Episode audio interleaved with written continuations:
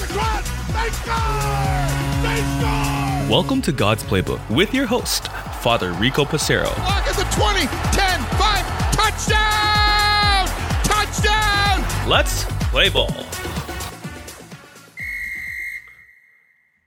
Friends, welcome back to God's Playbook.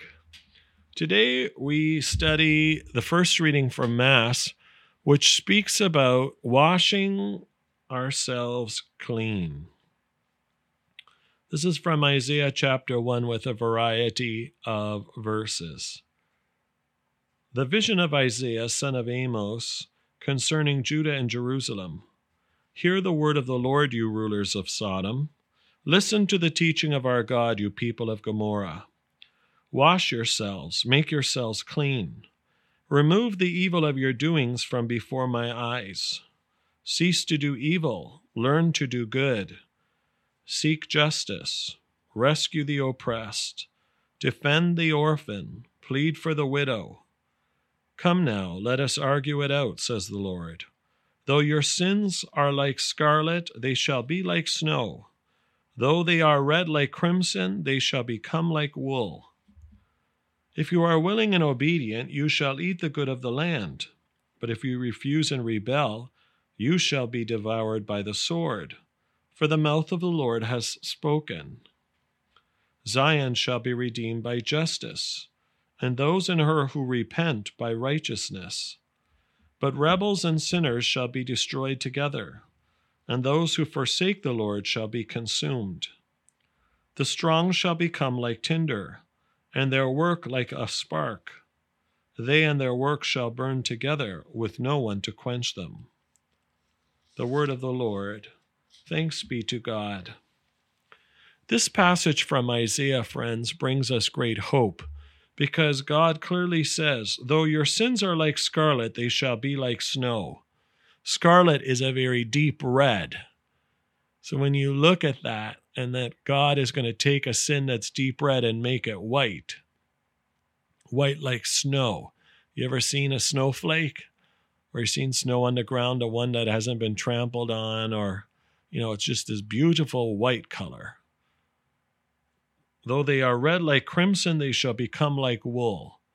So God is going to take our sinfulness, if we are truly repentant for it, and transform it so we are washed clean. This is a beautiful image for us to reflect upon. Again, the will of God he tells us very clearly what we are supposed to do. If we want to follow the will of God, we need to be active participants in building the kingdom. We don't just sit on the sidelines and watch the game to take place. That's what fans do. Fans pay to watch athletes perform.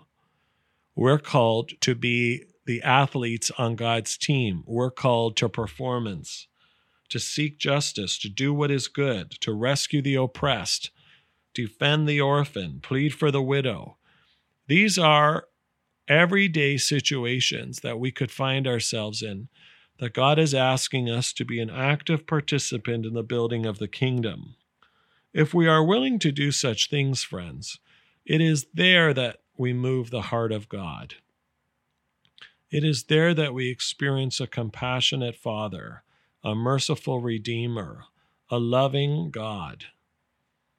When we are willing to stick out our neck on the line for other people, when we are willing to realize our need for God's mercy, it is then that we finally get it and we are called to do our part to build the kingdom.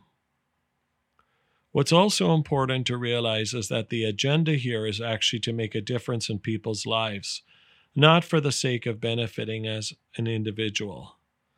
So my movement to action should not be so that everyone can look at me and say, oh, look how great Father Rico is. He does this, this, and this. I'm not doing a podcast so that way I become popular. I'm doing a podcast because God asked me to do a podcast to please God help you to enhance your relationship with God and that I can enhance my relationship with God too.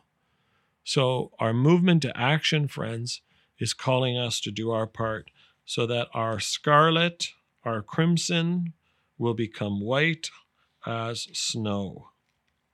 And this is something, again, that God is doing. He's very clear when he says that those who repent will be saved by righteousness. And so, repentance in the season of Lent is so key for us, friends. This is personal acknowledgement.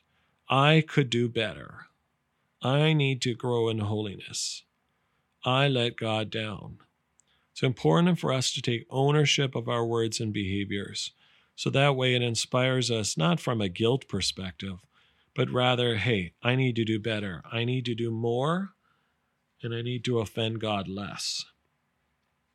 So, what does this look like for you, friends?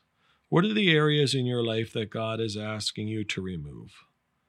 How are we as individuals called to serve God more faithfully and to ensure that we are eradicating sin in our lives and making decisions and choices that are loving and rooted in gospel values? For God's Playbook friends, I'm Father Rico. God loves you, and so do I.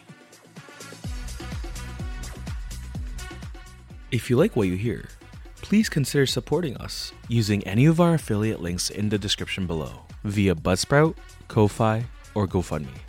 Thanks, and God bless.